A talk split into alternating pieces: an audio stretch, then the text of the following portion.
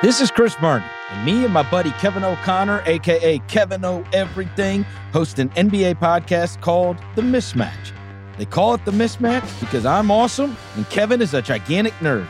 No, no, that, that's not why at all, Chris. They call it the mismatch because I have a brain and you're a loudmouth bozo. Good grief.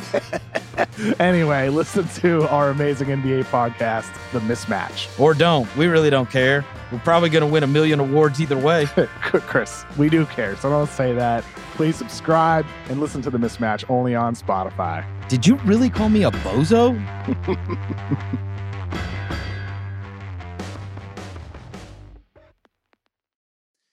It's New York, New York, presented by FanDuel. Take a shot at betting the NBA with FanDuel, America's number one sports book.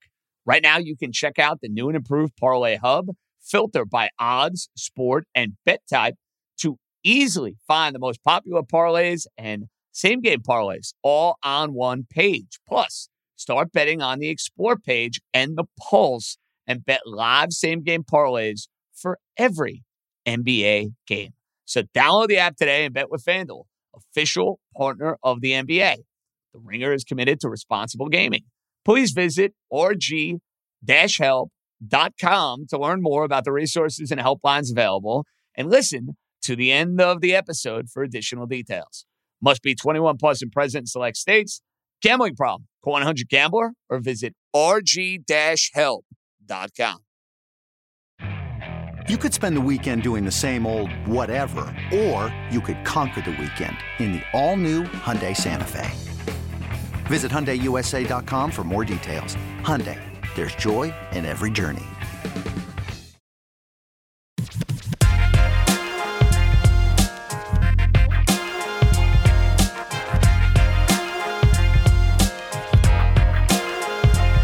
Oh, alrighty, let's roll, baby. Welcome in Friday edition of New York, New York with yours truly, JJ John Jastremski. We're right here on the Ringer Podcast Network, flying into Memorial Day weekend.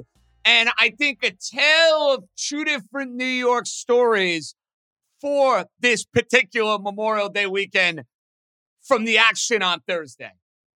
The Rangers, who are now facing elimination, and the Yankees, who started their series with the Tampa Bay Rays with an absolute bang. We'll start with the Rangers, though.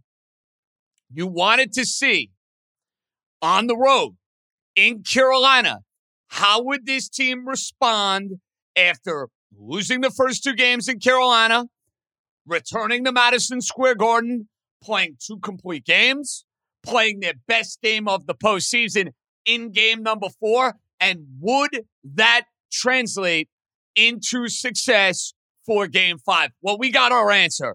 It was a big, fat, resounding no as the Rangers got whooped every which way, losing three to one. The game was never that close. It really was never that close.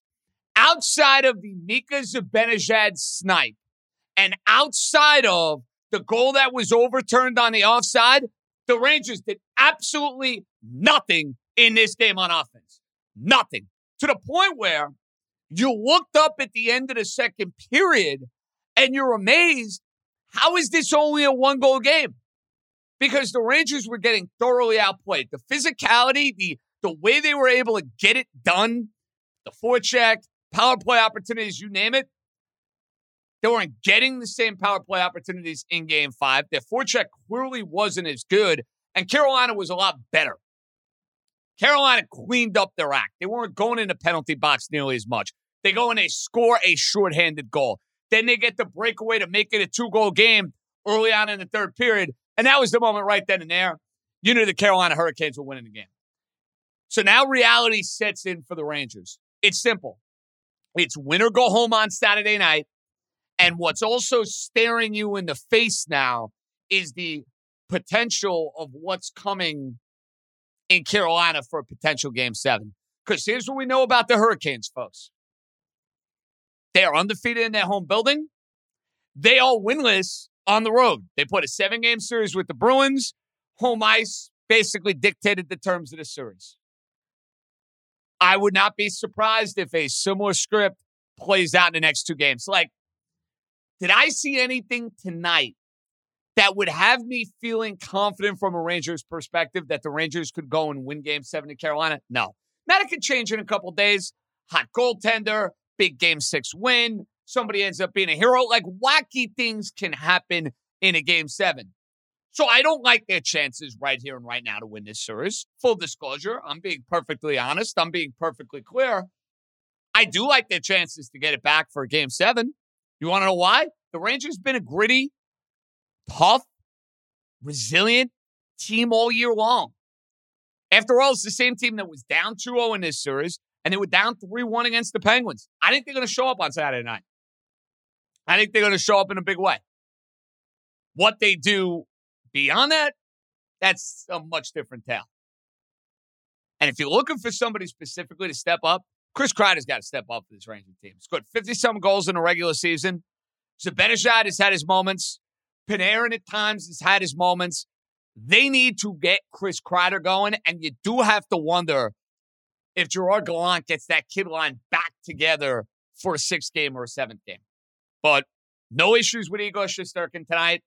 The Carolina Hurricanes were flat out the better team, and now the Rangers respond, or their season will come to an end in the Eastern Conference semifinals. So, not the effort, not the performance you were looking for in game number five. I'll tell you what was the performance that you were looking for. And I'll tell you what was a performance that was a sight. I can't even say for sore eyes because I've seen it all year from this damn guy. Nestor Cortes, I've run out of things to say.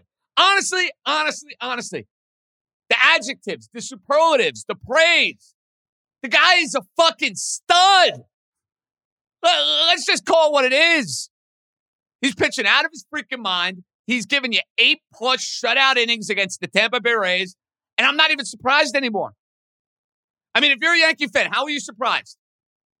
He has now done this from July on. And the crazy thing about Nestor, he's getting better. He's getting better because he's going deeper into games, and the Yankees are allowing him to go deeper into games. I mean, Aaron Boone let him throw 100 plus pitches tonight. He's got 106 going in the ninth inning. I'm like, wow, what world are we living in? But I can't stress this enough. The Tampa Bay Rays have owned the New York Yankees at Tropicana Field for the better part of the last 10 years. The Rays, as an organization, have taken great satisfaction in sticking it to the Yankees. This series scared the crap out of me because there's no Stanton. We're waiting on LeMahieu. Donaldson is not there. You look at the bottom of the order, it's not exactly anything to write home about. I mean, the Yankees are picking up Matt Carpenter off the street, for goodness sakes.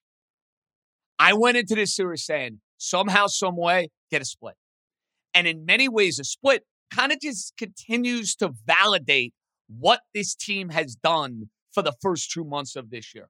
To go and win this game today, they score all these runs without a homer. You'll love that. Judge, big hit. You'll love that. Rizzo, big hit late in the game to give you insurance. Fantastic. Andujar, who, by the way, I'd rather see over stiff Aaron Hicks and over stiff Joey Gallo hitting the ball hard.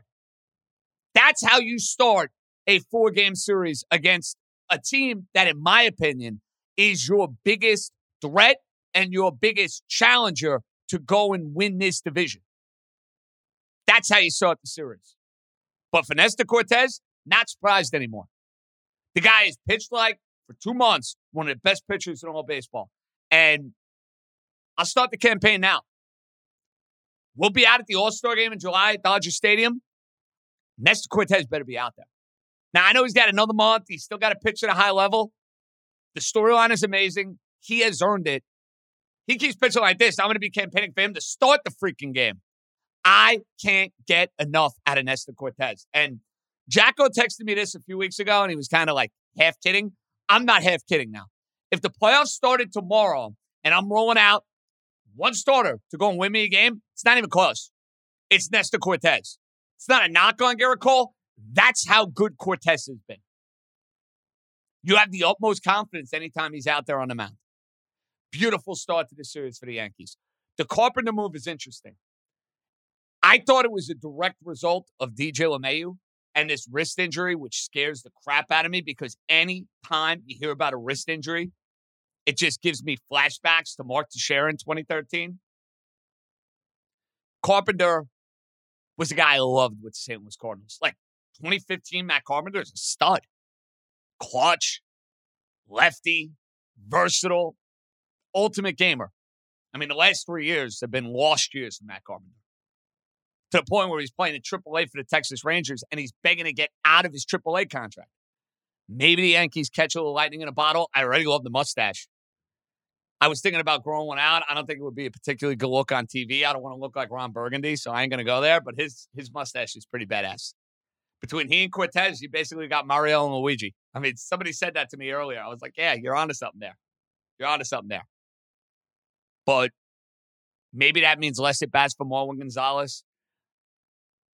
Maybe it's something to do with DJ LeMahieu, but I'm intrigued. And it doesn't cost the Yankees anything. Like we know they need an outfielder. That's something they're going to have to address in July because Hicks and Gallo are just out and out disasters. The fact that the Yankees are 32 and 13 with those two guys playing the outfield is remarkable. But why the hell not roll the dice on Matt Carpenter for a couple weeks and let's see if he could play and let's see if he could have a role on this team. He's a lefty. He's a gamer. Let's see. Maybe you got a nice backup who knows a thing or two about playing in big games. So I was intrigued. I saw that came out of left field. I was like, where the hell did this come from? Matt Carpenter and then Shane Greene, who probably will be pitching for the Yankees in the second half of the year, knowing the track record of Brian Cashman and bullpen moves. So great start for the Yankees. Go get one of the next three. I'm not even greedy. I'm seriously not even greedy. Go get one of the next three. And I'll tell you, the guy's got to pitch well this weekend. Can I see Cole go out and give me seven innings of one run baseball? Can I see that? Like, I don't expect it out of Taillon tomorrow. I think this is going to be a tough start for Taillon tomorrow, even though he's been really, really good. Cole on Saturday, when I get off the golf course, put me in a good mood. That's all I'm going to say. Put me in a good mood. Now, Mets take on the Phillies this weekend. The Mets, after Monday's win against the Giants, had two games the heartbreaker on Tuesday. We are on Spotify Live for that. And then on Wednesday, when they ran somebody out there who's got no business being in the big leagues, we wonder, all right, how's this pitching going to hold up over the next two, two and a half weeks? And my answer to you is they got they got to score runs. That means guys within this lineup, When Lindor, to his credit, has stepped up over the last few games. McNeil has been unbelievable. Nimmo has been unbelievable. Can has been really good. Like the Mets are going to have to win some 8 5, 7 4 type of ball games here as they weather the storm without Scherzer and without the DeGrom. We'll see if the DeGrom is back by the end of the month. I still don't really believe that timetable, but that's on the table too. So there are a lot of moving parts with the Mets. They still, despite everything that's going on with them, seven game lead in the loss column over the Braves and the Phillies. And they play the Phillies this weekend. They're basically like done with the Philadelphia Phillies after this weekend. They've played them so many times over the first two months of this year. Go make another statement. Go grow that lead in the division that much more. And Carrasco, who has been very up and down, he's been pretty good for the most part, but when he's been bad, he's been really bad go and set a tone and start this series off with a bang. So three for the Mets, taking on the Phillies. Expect them to keep winning series. It's weird that we're actually talking about the Mets coming off a series loss. But when you go three and three on a West Coast trip, you got nothing to apologize for. So we did a Spotify Live earlier today, and it was a ton of fun. Every now and again, this happens. Technology, you know, it's a pain in the ass. It's a bitch. Our audio didn't come through. So we're not posting it. But because of the dedication of the New York, New York fans, and I didn't even expect, I said, we're doing a live. People know the deal by now. If we're doing a live, we're not taking voicemails. We had a bunch of voicemails coming. Like I even told Stefan before the start of the show, I was like, shit, the live didn't post. I'll just do an open. We'll get to our buddy Sean Fennessy in a little bit because it was a very sad day in Hollywood. If you're a fan of Ray Liotta, seeing Ray Liotta pass at 67 years old, he's way, it was way too young. That was another gut punch. We've had enough of those this week. We had another one here on Thursday. But I didn't expect any voicemails because I was like, yeah, you know, people call over the weekend. Well, we got a bunch. We'll get to them. And if you want to get in touch with New York, New York for the weekend, which should be an important objective of your Memorial Day, you know, honoring our veterans, enjoying a little R&R, maybe it's a little beach, maybe it's a little golf. I know I'm going to be playing a bunch of golf this week. All right, let's take a break and then we'll hear some voicemails. This episode is brought to you by Jiffy Lube. Cars can be a big investment, so it's important to take care of them. I once got a car that I started out with 25,000 miles on. I got it to over 200,000 miles because I took care of it. You know how you take care of a car? You take care of the maintenance, the oil, the brakes, all that stuff. And if you don't, you can have a car just completely fall apart. When your car needs maintenance, head to Jiffy Lube. They provide automotive excellence at speed. Get your oil change, brakes checked, tons of other multi care services. It's all done by expertly trained technicians who actually care about taking care of you and your car. Jiffy Lube, car more. To find coupons and start an instant online estimate, visit jiffylube.com. Voicemail time. Let's do it, Steph. 917 382 1151. Get them in for Sunday. And away we go. Let's hear them. What's up, JJ? It's Kyle from Brick. Um, good start to this uh, first series with Tampa. Um, uh, also, before I uh, get to it, I hope you have a, uh, good Memorial Day weekend. But uh, good start to this year, Tampa. I'm actually in the uh, the population that thinks Tampa is not very good this year. I don't I don't think that um, they're the, the Tampa teams of the past.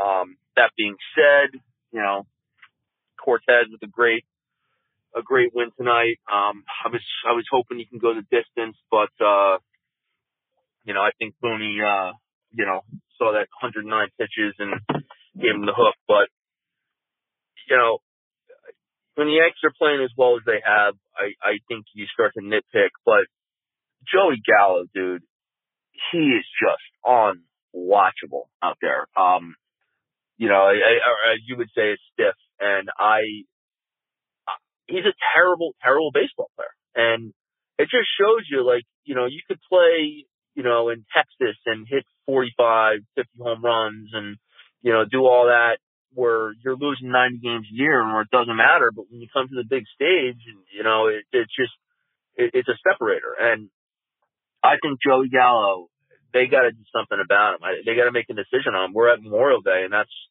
you know, as as you know, that's when teams want to. They they kind of that's when you tell you're in it or you're not. And I think that um, you know, they're gonna have to make a decision on Gallo and Hicks for that matter uh, in the next coming weeks. Um, so love the show, man. But like I said, have a have a enjoy this Memorial Day weekend, play some golf, do what you do, have a couple cocktails, and uh, I'll be listening, brother. Be good. Well, I appreciate that, Kyle, and I can guarantee you some golf and some cocktails is on the horizon, including some content Saturday night after Rangers game six. We'll be doing a live over a couple of cocktails. And then on Sunday, we're back with a full fledged pot across the board. Um, two points. One I agree with, one I disagree with. I think you're selling the Rays short.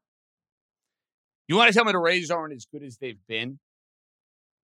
You want to tell me that pitching is not as good as it's been? You could make that argument to me. This team is still a thorn in the side of the Yankees. I still have the utmost respect for them. And I still believe when it's all said and done, they're the biggest threat to the Yankees in the division. That's why this series to me is so important. A split here with the Yankees being in the shape that they're in, I think it's a great sign for them moving forward. I really do. And I've said this countless times with Gallo. He's a flawed player to begin with. The Yankees didn't give up much to get him last year. You got a two and a half month look. I said it right after the wild card game. Get rid of this guy. He does not fit. He is not a complete player. Like the contrast between Gallo and Rizzo couldn't be more startling you know, some of the stat geeks would actually tell you it's close. They're idiots. Okay. I, I won't put it any more blunt than that. They're idiots. Rizzo, watch him every day. You know, sometimes folks, don't let your eyes deceive you. Watch the way Rizzo plays, the way he plays defense, the way he approaches at bats, the way, hey, even if he's 0 for 3, you're confident in a big situation, he's going to give you a good at bat and get a hit like he did in this game today. Gallo, on the other hand, is an automatic 0 for 3, two strikeouts, it feels like every single night. And then occasionally runs into one. Here's what I know Gallo in 110 at bats is hitting a buck 65 with five homers. Whoop the freaking do. He and Aaron Hicks get him the hell off my team. Get him off my team. Yankees 20 games over 500 with these two wastes, absolute wastes, is actually mind blowing when you think about it. But the Yankees will get at least one outfielder between now and July 31st. Remember, I said that. At least one. Okay, who's next? Hey, what's up, JJ? It's Peter Westchester here. Hope all's well. Uh, got a couple quick ones for you. First of all, I just wanted to comment really quickly uh, on the Rangers fans who were on some of the Spotify lives that you posted saying that Islanders fans need to shut up, acting like they weren't doing this the last two years when we were in the playoffs making it to the Eastern Conference Finals. But hey, that's okay. You know, this is their time to enjoy. So hope they are enjoying it. But let's not let's not pretend like Rangers fans weren't talking shit when the Islanders were in the playoffs. Okay, that's fucking bullshit. Okay, that's number one. Number two, really quick. When the Yankees made it to the ALCS, game away from the World Series in 2017. I always wanted to call the fan and talk to Francesa about this and ask him this question, but obviously can't really get in touch with Mike these days. So I'm asking you. And this is a bit of a, you know, the question is a bit different now because of how the Yankees have changed, how the roster has changed. But I'll, I'll boil it down really simply. I'll just say, JJ, does Aaron Judge win a World Series as a New York Yankee? Thanks as always. Good call, Pete. I do believe that Aaron Judge will win a World Series as a New York Yankee. Will it be in 2022? Hmm. That remains to be seen. That remains to be seen. But I- am going to die on this hill.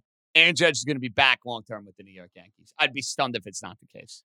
Absolutely positively stunned if it's not the case. For what he means, for what he brings to the Yankees on and off the field, they're going to pay him. They're the Yankees. When they want somebody, they keep somebody. So I, I don't expect Aaron Judge like in five years now to be wearing a San Francisco Giants jersey. I don't. And as far as the Ranger Islander dynamic, look, the Ranger fan to me had to shut their mouths the last two years when the Islanders were in the conference finals. The Islander fan this year got to take a got to take a step back. They got to let the Ranger fan have their day. And you want to talk some crap, do it after they're eliminated. That'd be my advice. But right now, you got to kind of defer to the team that's still playing in the postseason. Last but not least, let's hear it, Stephon. Listen, JJ, I can't believe you had the nerve to tweet before the Yankees Rays series that you'd be perfectly content with a 2-2 split. That is a loser's mentality. We're going to Tampa and we're going to take all four games and anything less is a disappointment. Stop with this. Oh, we just let's just split the series. That is ridiculous. This is a new team. We have new expectations. This isn't the last year Yankees. This is a new Yankees team and guy out there won the first game. Nestor Cortes is just absolutely absurd. I, I, it makes no sense how this guy who was a, basically a journeyman is going out there and throwing eight scoreless before being charged for one run in the ninth inning. I, I don't, it doesn't make any sense. He's never pitched in the eighth inning all in his whole career and he has three of his last four starts. Makes absolutely no sense. Yankees finally back on a little track here. Glad Aaron Hicks is hurt addition by subtraction. Let's go Yankees. Okay. Okay. Okay. I love your confidence and I love your bravado. Do you see the lineup the Yankees are running out there? Folks, I keep it real. The Yankees ran out a lineup today that featured Matt Carpenter, who was playing in AAA as of like two days ago, Marwin Gonzalez, who could get DFA'd at any moment, or a guy Trevino who's hitting like sixth in the order, and IKF who doesn't have a homer this year. That combined with no Chapman, no Loaisiga, no Green, in a place where they never play well. I mean, they never play well against the Tampa Bay Rays. I stand by what I tweeted, and I'll take it a step further. Even after winning the first game, of this particular series. I am going to be A OK on Monday. Hopefully, waking up, maybe getting ready for a round of golf. I don't know, but I'm going to be A OK if the Yankees split the series. Yeah. That's how much of a pain in the ass the Rays have been at Tropicana Field. And the Yankees are not going in this series at full strength. Let's not lose sight of that. Please, let's not. All right, voicemails were really good today. Didn't expect to be using them. If you joined it on Spotify Live, you were great. Voicemails, you were great. Remember, Sunday, get the voicemails in. Over the weekend, watching the game, hanging out, whatever you do. Voicemail number is 917 382 1151. So I was thinking of this guy today because I woke up, got the terrible news with Ray Liotta. And Ray Liotta, to me, had one of the more iconic roles in one of the more iconic and rewatchable movies that I will ever see in my life. And that's, of course, he rocking Henry Hill in Goodfellas. Because, like, you think about De Niro, as brilliant as De Niro is, he's got a bunch of movies he's in.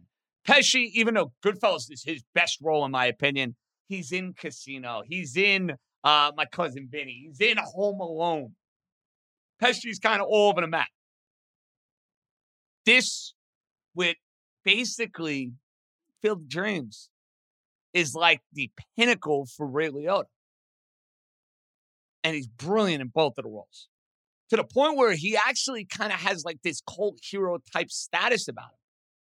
I know I kind of feel that way. So, in order to pay tribute to Ray, I figured the perfect guy to have on the show today because we haven't had him on in a while. His Mets are in first place; they're playing great, and he's like the movie aficionado. My good pal, the Ringers, Sean Fennessy, will join us next.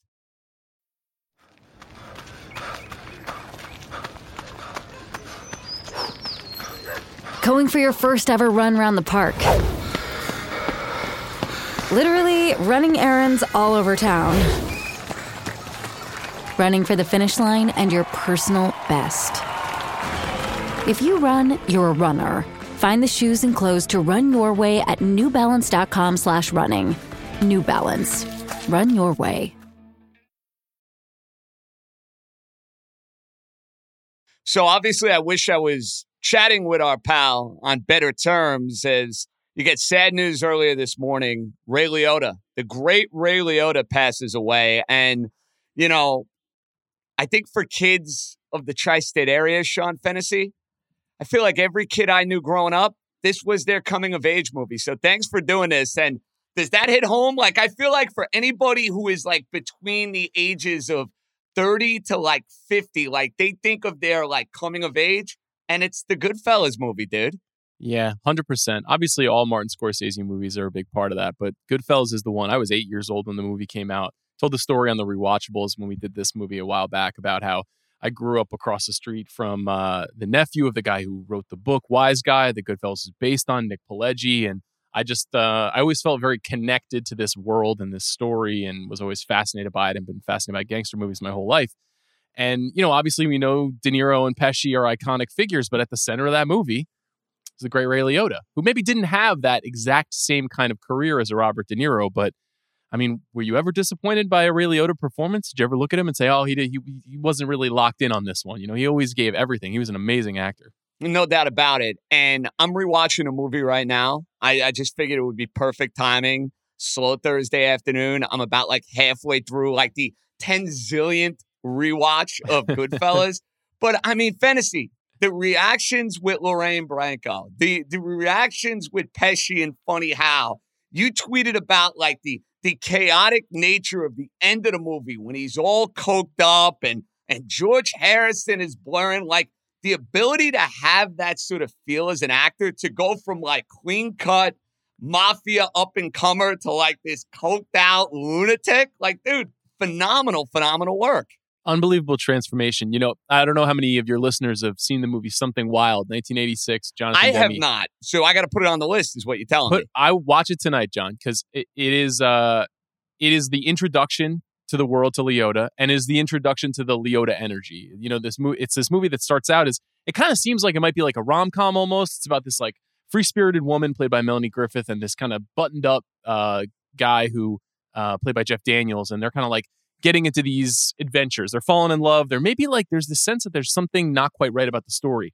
Then in the second half of the story, Ray Liotta shows up as a as a criminal type, and he completely flips the movie on its axis in the same way that he completely transforms Goodfellas as soon as he flips and things start to go crazy and he gets increasingly paranoid and coked out.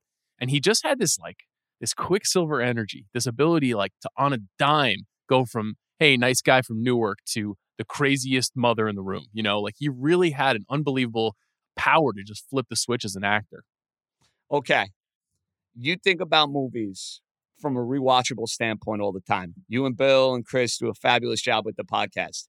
Am I crazy to argue, Sean Fennessy, that this is the most rewatchable movie of my lifetime? We talked about it on on that episode. I don't it's up there. It's up there, right? Like there are a couple of white whales we've never done on the show. We've never done Pulp Fiction, we've never done uh, Boogie Nights. There's a couple that the three of us really really really love.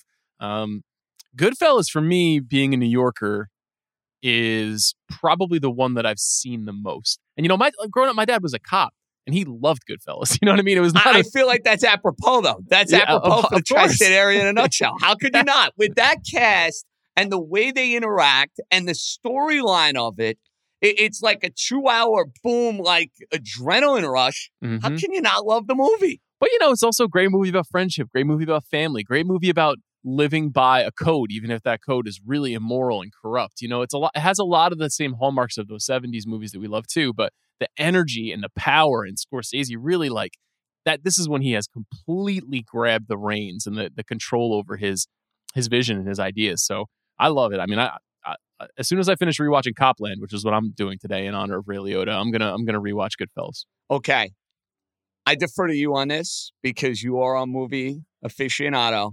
When you think of the most iconic Liotta scene in Goodfellas, what would it be in your opinion?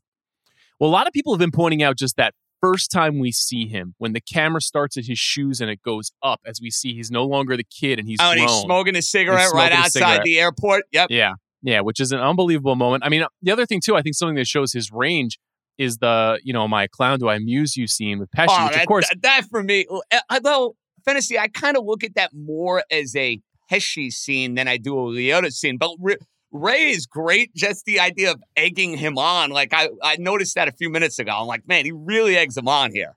Yeah, and he, I mean, he looks afraid. You know, he looks genuinely like he doesn't know what his closest friend in the world is about to do. You know, there's something very tense about that moment. It's not just that that Pesci is so menacing. It's that even Liotta is is uneasy. You know, is you can feel his skin crawling in that scene. So it's and also that like that loud kind of fake laugh that he has is unforgettable. Like I, there's a bunch of other scenes, obviously. Also, you know, my my uh, Chris Ryan loves to talk about the you know robbing Lufthansa heist and the smack the in the Jimmy! shower. Wall. Yeah, yes! exactly.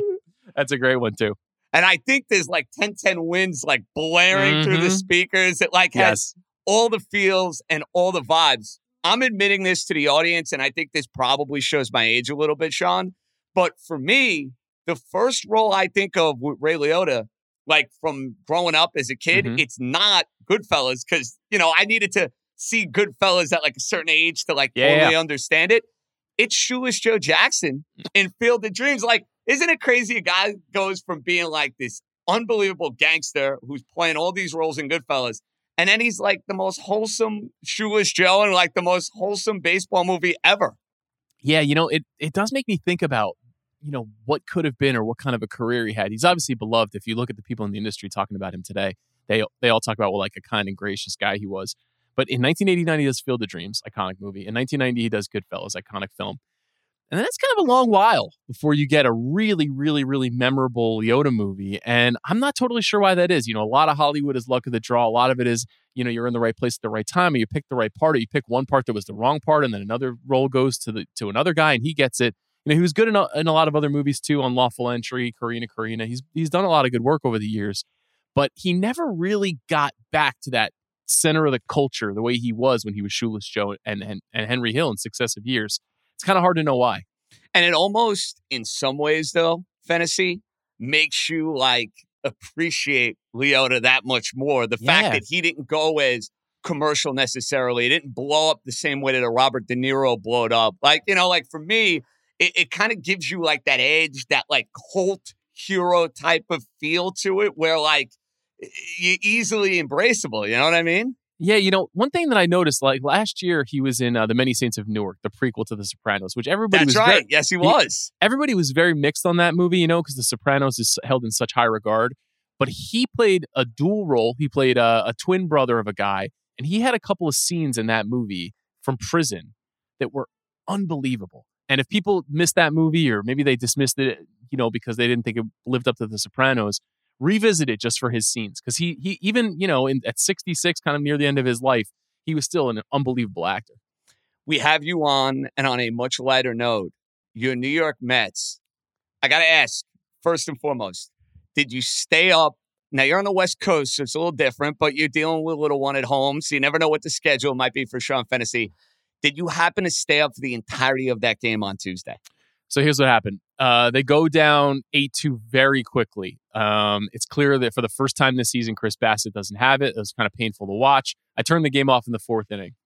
Um, looking at Twitter, I see that uh, Lindor hits a two run home run in the seventh, and I'm like, all right, 8 4, I got to tune in. And the reason I got to tune in is because this is a different Mets team than Mets teams in the past. This team never rolls over when they go down a bunch of runs. And so I thought I was rewarded because I tuned in and I got a chance to see the eighth inning live which was just frankly unbelievable. That seven run inning was one of the most exciting innings they've ever had. The Giants helped them out a little bit, but I did stay up all the way to the end. And then by the end, I really regretted it because that was a painful way to lose. It was. And I know Diaz is going to be the center of conversation. It's funny, like yesterday, Fennessy, I'm doing TV, and like the topic is, well, do you trust Edwin Diaz? And my answer always is going to be no. Like 2019 yeah. and 2020, I'm never going to fully be able to like overcome that. But look around baseball. There aren't exactly a whole lot of top notch closers out there. And so far this year, Edwin Diaz has done the job. Like, I, I kind of think you're stuck between a rock and a hard place where somebody like me is not going to trust him until I see him do it in the postseason. But it's not like you can go and snap a finger and go get a closer who's going to bring more talent to the table. Yeah, he. I mean, he one. He's been absolutely terrific this year. I think I've watched almost every game he's closed. He's been in some very high leverage situations. He closed out a, a combined no hitter. He closed out incredible comebacks. That big comeback against the Phillies about a month ago. He closed that game out, which was very tense. He's closed games out on the road in tough environments. He's been very good. His stuff has been electric this year. He's hitting 101. His slider has been nasty. So I've liked watching him. You could tell from the first pitch of that of that closeout situation in the tenth uh, on, on was that Wednesday night. He didn't have his best stuff. His slider was not biting, and he didn't have good control. And when he walked Darin Ruf on five pitches, you were like, "Shit!" like the even with two you outs, saw Joc Pederson coming to the plate after he hits the bomb, you're Oh, like, "This it. is not going to end well." And Joc was locked in all night. He'd already hit three home runs and he crushes righties. And I, I had a bad feeling about it. I, it obviously was not the worst loss in the world because the fact that they were even in that game was miraculous. Diaz, I, I agree with everything you said. Am I ever going to fully trust him? No, but I'm not really sure that there's any closer in baseball that I fully trust. Right hey, I have a closer who's on the shelf right now that might have a potential Hall of Fame career that I'm never going to fully trust. Yeah, And so, I I'm mean, also, listen, I'm also spoiled because I had 18 to 20 years of my life with the best ever doing it, in Mariano Rivera. So Mhm. anybody from that standard is just never going to be able to put me at ease. But I would look at that game, as painful as it was at the end of it, it's another positive with the Mets, dude. They're never out of these games. The way the lineup is built, they grind out at bats. They don't have guys who strike out. And I think when you add all that up, Fennessy, those are great signs of a team that can make a serious, serious run with the way this feels, with the way it looks. Like, as a whole, dude, I think there's a whole lot to like. Can I give you my two trains of thought on this? My two Yes. tracks? Yes, Okay. you're allowed because you are our long suffering Met fan. So you're obviously going to look at things a little differently than I am. So let, I'll give you my long suffering, sad Mets fan perspective on, on the one hand. Yesterday's game is really a sign of what I'm afraid of, which is to say that they're now down two aces and Megill, and they don't have enough starting pitching given the inconsistencies of Carrasco and Walker. And so they might find themselves very quickly over a very tough schedule in the next six weeks at 500. It's it's not inconceivable that they could blow their lead here. And then, you know, perhaps DeGrom and Scherzer come back and we'll see they fight it out from there. However, this team hasn't even hit that well and they have the third or fourth best offense in the league. Their approach is incredible at the plate. Chavez is, it seems like has been an absolutely spot on hire as hitting coach because they put the ball in play. Look at what he's done Every with. McNeil, dude. McNeil is back to being, hey, spray the ball, not trying to yank, whole sort of deal. Like I look at McNeil's approach and I'm like, yeah, that's that's Eric Chavez and Buck Showalter to a take. Hundred percent. And Eduardo Escobar hasn't hit a lick. Lindor has been very up and down this season, and Starling Marte has been just average. Imagine if one of those guys, and if you told me Escobar was going to hit 400 in June, I wouldn't be shocked. Plus, JD Davis has like the fifth hardest hit rate in baseball, and he's hitting 200. So, if all of those guys have big months, they're going to be pretty dominant offensively because Pete is doing what Pete always does. Nimmo is doing what he always does, 400 on base percentage, and McNeil is back to the 320 hitter that we know him to be. So it's a very exciting lineup. I feel like they could probably stand to add one bat and one arm at the deadline. And frankly, it seems like Steve Cohen is going to be going to want to be aggressive because of the way they've constructed this team. The DeGrom's deal is up at the end of this year. Scherzer, how many? Who knows how long you're going to be able to have him healthy and pitching? So it's a fascinating thing where it feels like make or break right now, 45 games into the season, and it really could go in any direction because of the because of the health of the pitchers, because of the state of the the lineup. So I, I'm totally, utterly invested, as invested as I've been in, in decades in the team. And I just I don't know how it's going to break. Lot to feel good about right now, but it could go the other way. I understand that with the concerns with DeGrom and the concerns with Scherzer because of their age, because of the fickle nature of pitching. I totally get that. The reason I think your team will stay afloat, like the schedule next two weeks is brutal. They're playing the Dodgers, they're playing the Padres, they're playing the Angels, they got the Brewers, they got a bunch of good teams without being at full strength. Your lineup and I think your manager are going to keep you afloat. Like the way I feel about the Mets is definitely influenced by Buck being in the dugout where I don't want to knock Luis Rojas, but no offense, Luis, you ain't Buck Showalter. Like if Rojas was managing this team Fennessy, I think I feel differently about this stretch over the next two or three weeks. Hundred percent. I mean, we talked about it over the summer. I think I, the Buck hire is. I mean, it, he's doing what he does to every club he gets hired to manage which is a team that has a lot of talent but is inconsistent, doesn't necessarily hold themselves accountable, isn't necessarily as strong tactically and strategically as you want them to be. And you put a guy in there like that, and he completely redefines the tenor of the team. This seems like a very confident team. I would not describe last year's first place Mets in the spring as a confident team. They seem to be very fortunate, and things are very different this year. That being said, pitching is everything, man. If they don't pitch in the next month, they're going to be in trouble. That's it. Who comes back first? Scherzer, DeGrom.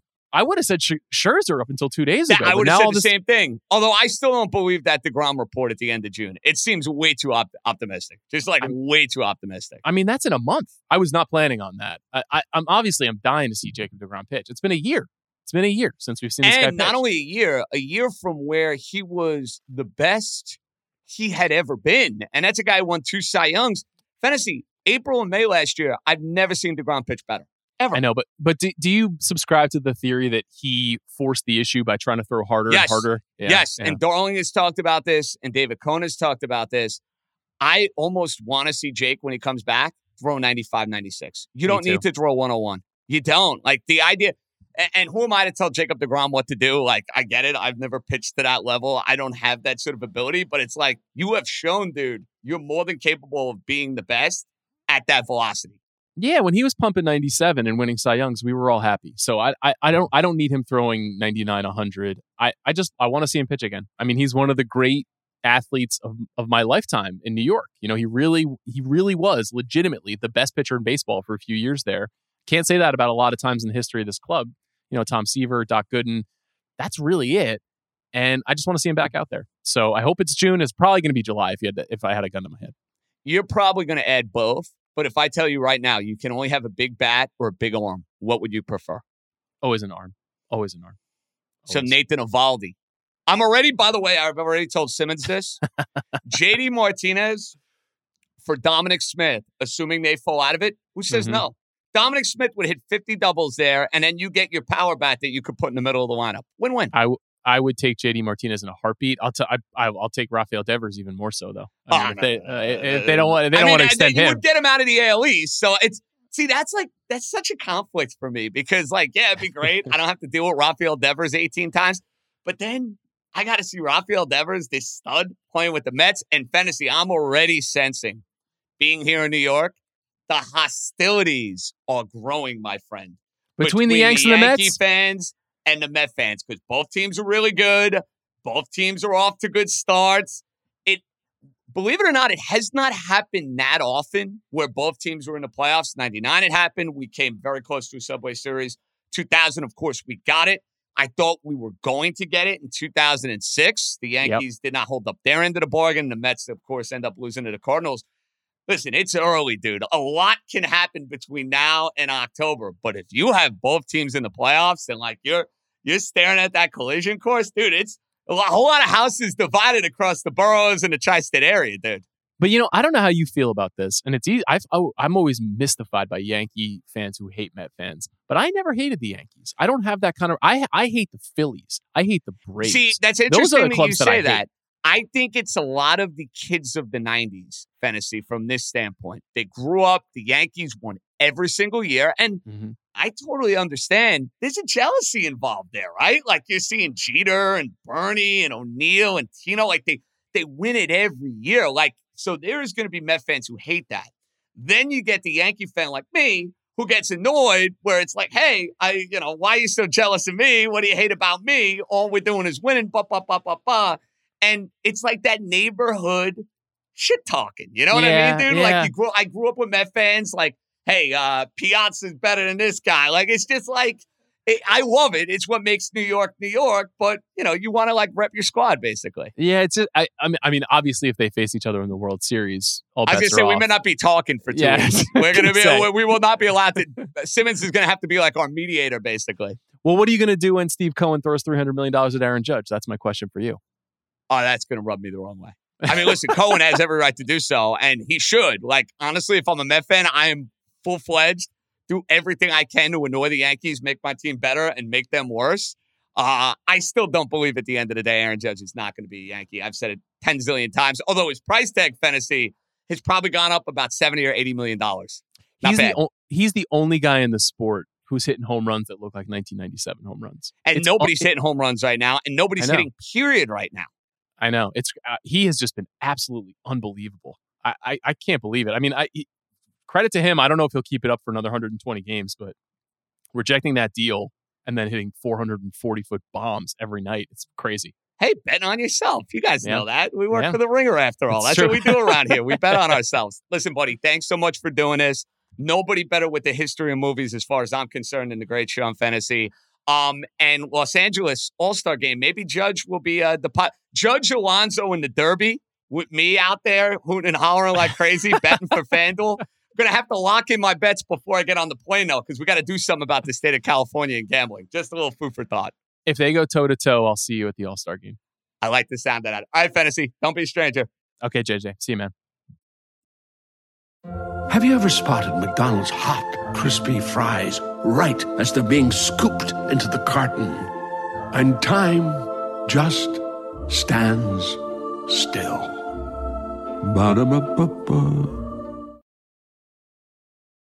Always fun having Fennessy on the pod. And listen, Fennessy, super into the Mets. And I'm telling you, he thinks there's no bad blood animosity with the Yankee and the Met fan. I can sense it already.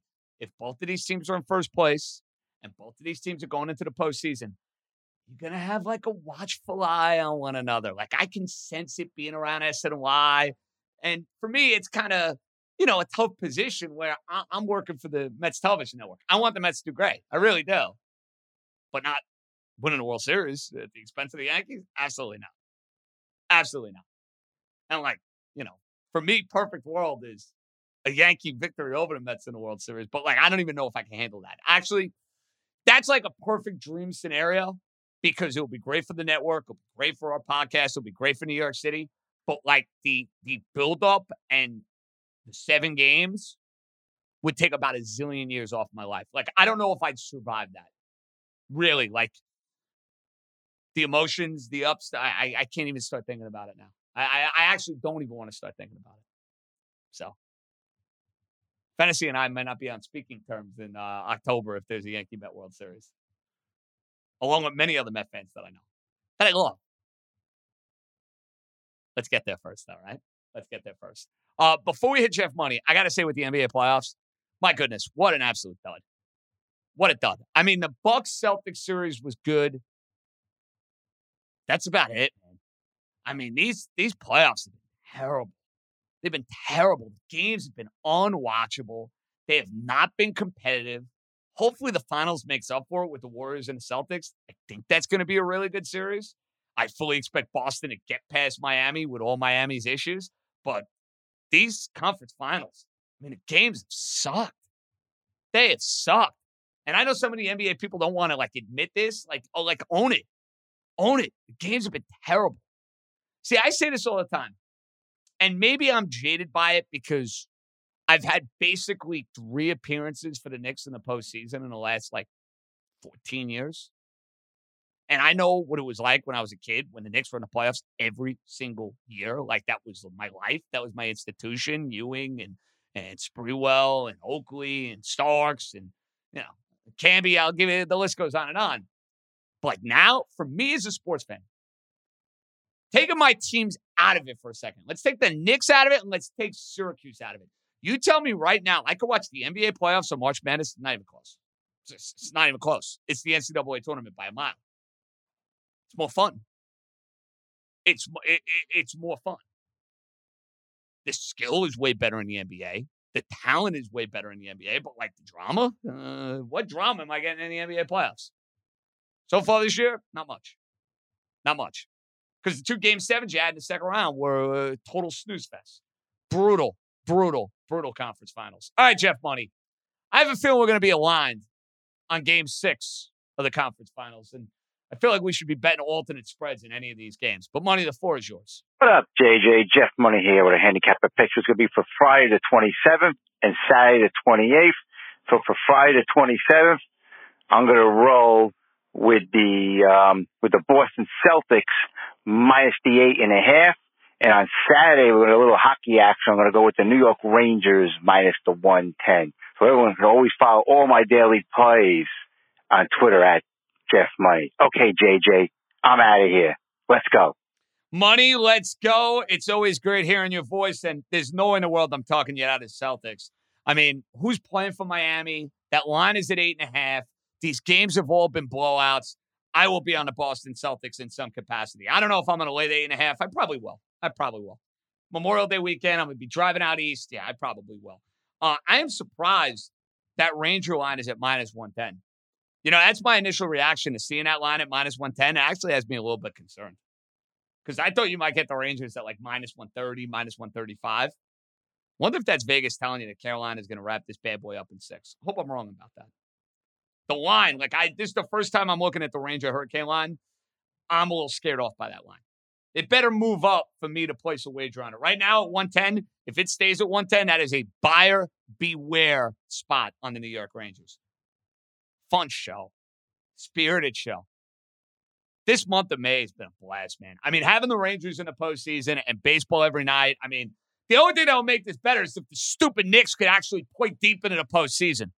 I mean, maybe maybe at some point in my life that'll be like an annual occurrence, but uh, I'm not holding my breath. Let's put it that way. Fabulous job by the great Stefan as always. Always kicking ass, taking names, doing what we need to do.